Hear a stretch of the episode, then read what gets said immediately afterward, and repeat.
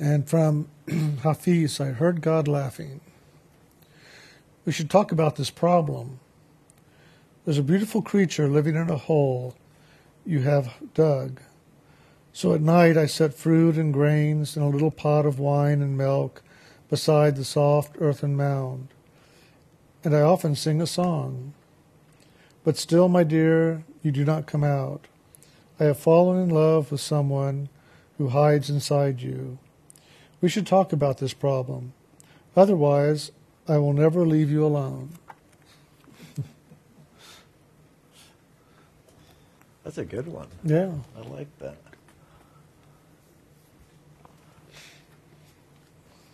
And I like that part where it says, I'll never leave you alone. Sounds like fun. Is that what God does? Never leaves us alone? That's right. I'm always amazed at this process with spirit of this giving and receiving.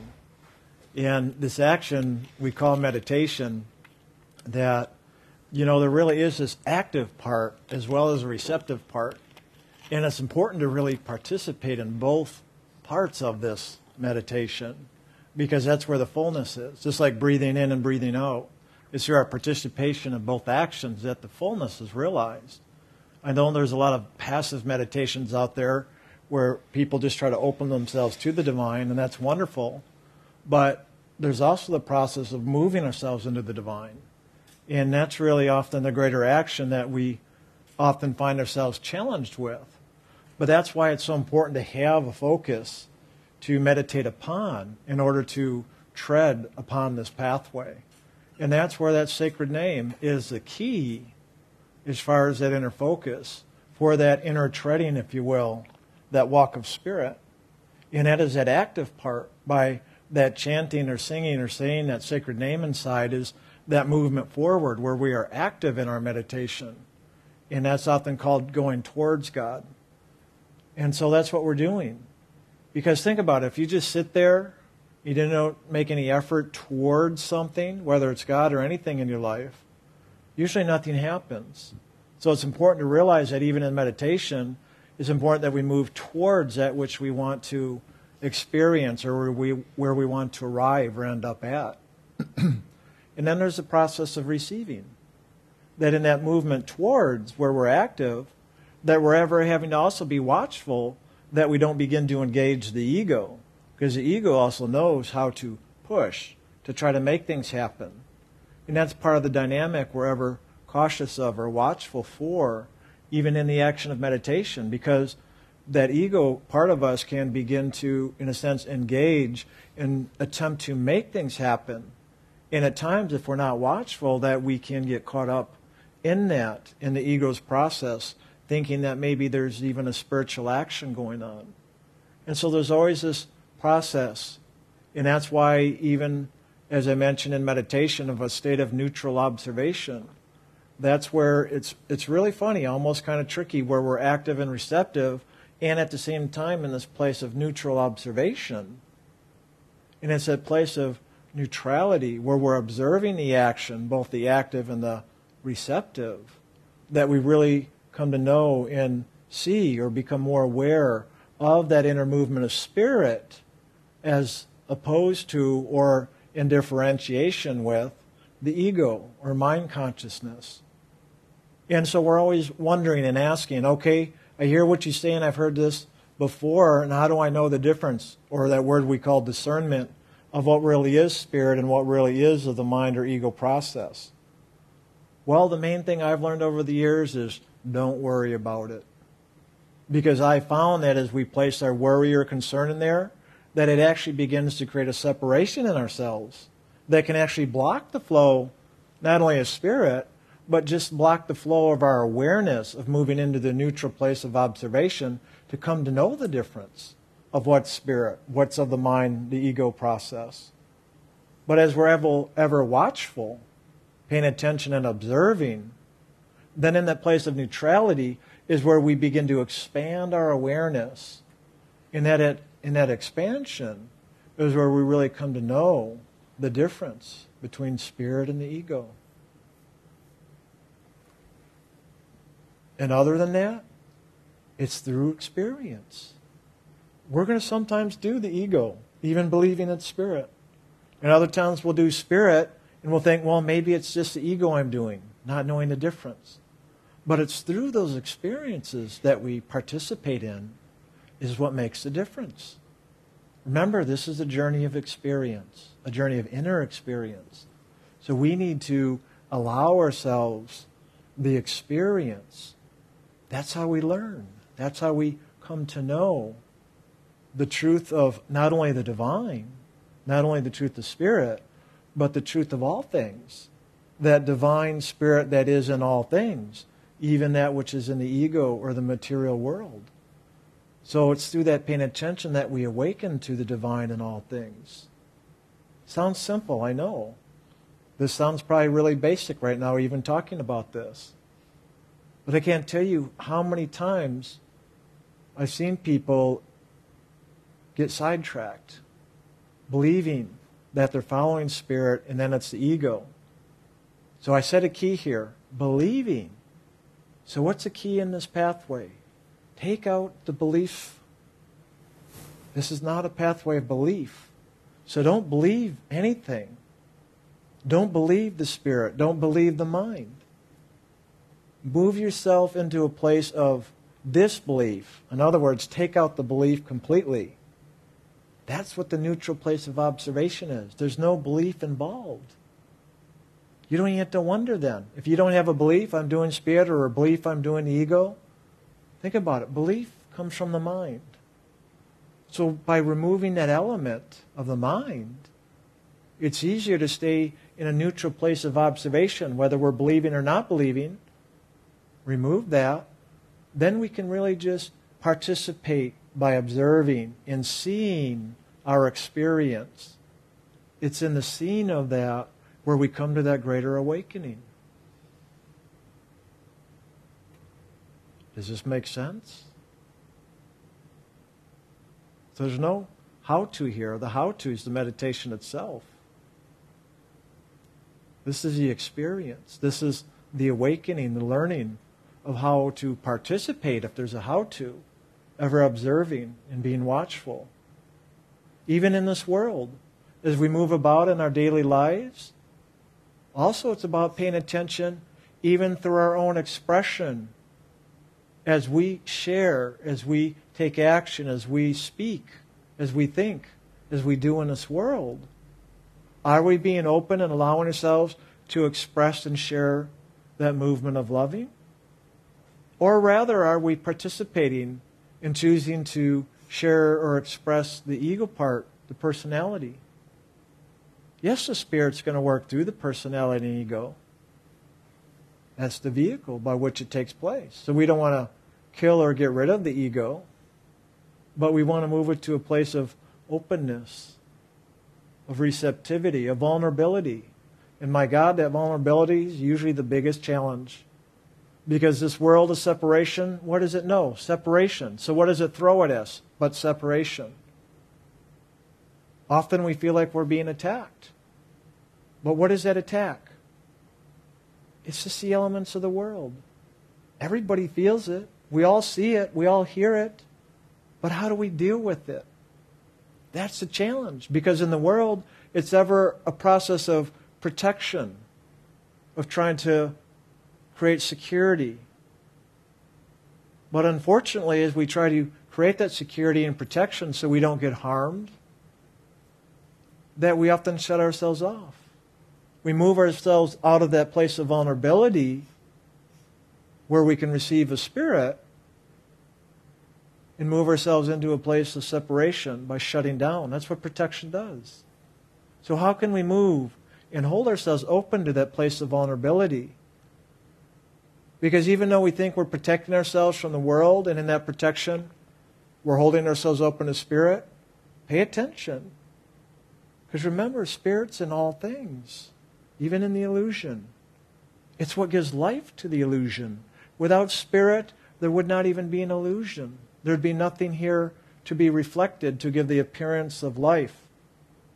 Spirit animates the illusion. So if we move into protection, even from the world, we begin to shut ourselves down even in that flow of spirit.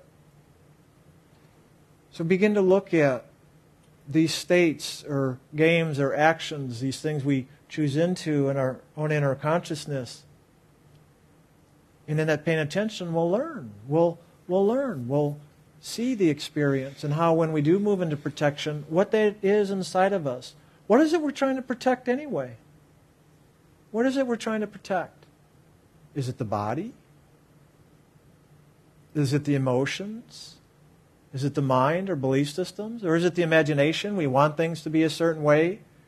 And if we feel the world push against that which we desire, our own fantasies, in other words, or expectations, that if we feel the world pushing against that, when I say the world, I mean anything, whether it's people or situations or environments, whatever it may be, that will often create the protection, or we'll, what? Dig in our heels. Stand strong, right? Well, this is where we have to be careful to stand stronger, stand up in ourselves, because we got to watch out what we're standing up for. Even though we think we're standing up for ourselves, which self are we standing up for? That which we're trying to protect? Or are we standing in the truth of who we are? Because when we stand in the truth of who we are, that soul of who we are is neutral. It loves and accepts all things. And when we stand in that, there's no need for protection. There's no need to defend or secure.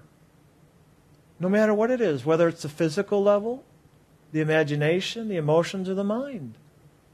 We don't have to protect or defend any of it when we're living in the soul. Because in truth, there's nothing to protect. These are easy or simple ways that we can know where we're living from inside of ourselves. If we're in the soul, if we're in the mind, if we're in the emotions, the imagination, or the body. Isn't it even amazing, even in the physical body, to try, try to protect the body from even death?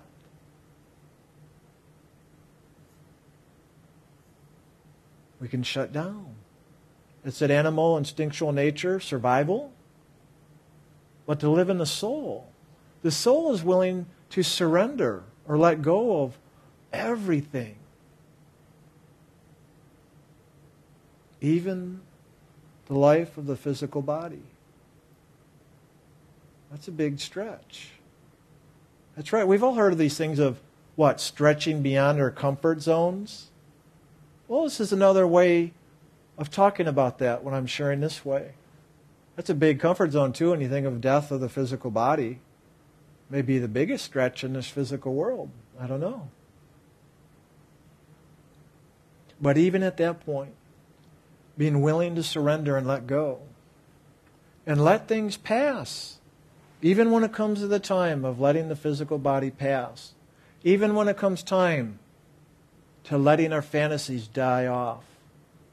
Even when it comes time to stop holding on to our emotional attachments. Even when it comes time to letting go of our belief systems, the ways of doing and being. To let those things die in order that the soul can be reborn. That the soul can be reborn. Because what has the soul done? But died to this illusionary experience. I remember where Jim used to call this the living dead. I know it's kind of a dichotomy there, because how can the dead be living? Well, the soul is living in death, so to speak, because there is no life here. No, it's a funny perspective. So of course the soul's not dead. The soul hasn't died, so it's not being reborn. All it's doing is reawakening out of the darkness, out of where it's forgotten. So that's all that's going on. So is something really dying? Well, yeah, from that lower perspective, there's a passing. But if you really pay attention, you'll see at the same time that the soul is ever yet awakening more and more to the greater truth of its own divinity. And in order for that to be born or reawoken, there is something that dies off. Because that which the soul has been giving life to in the illusion keeps the soul asleep to the truth. So that which is of the illusion must die in order for the soul to awaken. So just remember that. That doesn't mean you want to go out and kill everything in your life, right? No. As we simply refocus our attention on that living, loving presence within, that we begin to awaken.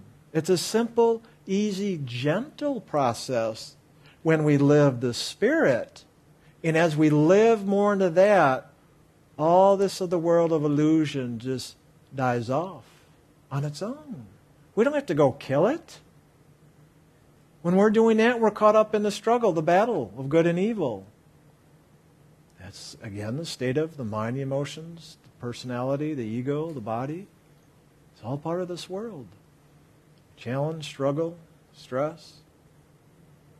Just let it go.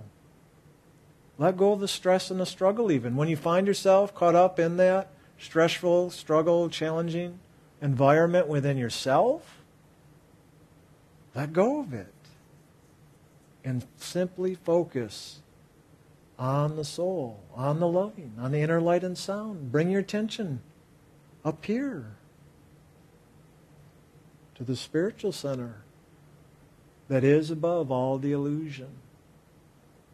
I know we say this over and over. The simplicity is amazing, but how often we don't choose to take that inner action to rise above it. How often we would rather choose into the struggle and the fight, trying to overcome or win.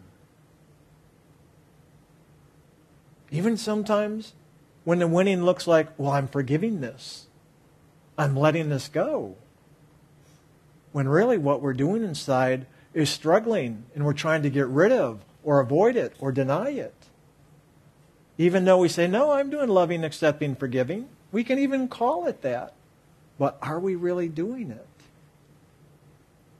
Well, that's just up to each of us to learn through our experience.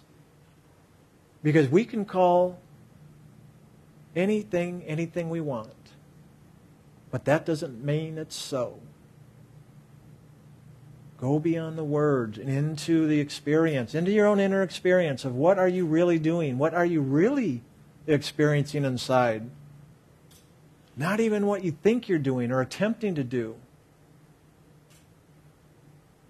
But what's really happening? That's where we often need to what? Take a step back. Relax. Get a perspective from it. In other words, move into that place of neutral observation. In order to do that, though, we've got to be willing to let go of those attachments, be willing to let all these different aspects that we've been participating in to die off. In that dying off, it's so funny because there's this, this part of us that automatically goes into this sadness, this grief, this experience of a loss. And in that part where we feel loss is often where we'll still try to hang on. We'll try to hang on to it so that it doesn't lose its life or our participation in that experience. And it will, believe me, these things of the world will do everything they can to stay alive, because they know the way to stay alive is to get you focused on them, because it's by giving your focus, it gives it life. You know this whole thing of feed the fear, don't feed the fear. That's it. But fear is just one experience. A lot of these things we give life to often can seem pleasant, enjoyable, wonderful. And because it is a more pleasurable experience, we see nothing wrong with it. We choose to participate in it because we like it. Well, yeah. Well, just because we like it doesn't mean it's feeding the soul. Rather, it's the soul feeding it. That's the funny thing. We all hear about freedom of choice and simple choices. The problem is that when we've been feeding something so long, and it's grown so much inside of us, it seems like a part of us. We're so attached, we don't even know the difference. Is this me? Is this a part of me? Is this separate from me? I don't know. So how do I handle it? What do I do with it? How do I know the difference? Simply going back to the meditation. There's no need to figure it out. It's all the soul's experiential journey. And in that experiential journey, we have these opportunities or lessons, that which we have created. We have the experience, and then the fulfillment of the experience. Well, how do we fulfill it? Through loving. As we bring more of the loving into it, by focusing on the loving and allowing the loving in. Well, what comes with loving? Light, awareness, knowing, understanding. And in that, the lessons revealed. Experience fulfilled. Karma complete. You mean I didn't have to do the battle of good and evil and get rid of the karma or even forgive it? Well, guess what? The forgiveness takes place simply through loving. And as we allow all things, all creation, good and bad, to be okay. Just to allow it to be. No right or wrong. And in that is the freedom.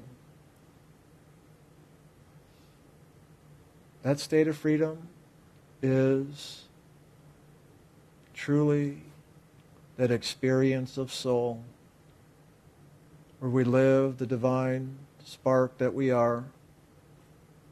And from that place, and even not from that place, even if we're not awake to it, we will. Simply by choosing, simply by actively participating in this inner walk of the divine through the meditation and that sacred name. That sacred name is all of it. It is the divine essence. It is the path to sound and light. It is the soul's answer and awakening. It is through the name the experience unfolds.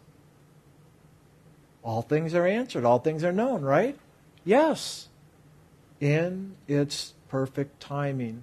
In its perfect way. In the soul's journey as it is meant to unfold according to what? God's divine plan? God's will? What? Call it whatever you want. It is a living, breathing experience. And I don't mean the breath of the body. I mean the breath of spirit, going back to that movement of giving and receiving, loving God, allowing God to love us, walking towards God, allowing God towards us, to move back to that place of vulnerability and openness, where all things are lived in awareness and acceptance, no things to be feared, not even death itself. Just understanding and knowing that in this walk of this living, loving divine that we are, that things will live, things will die. It's all part of the journey. And it can be gentle and graceful. We don't need to struggle.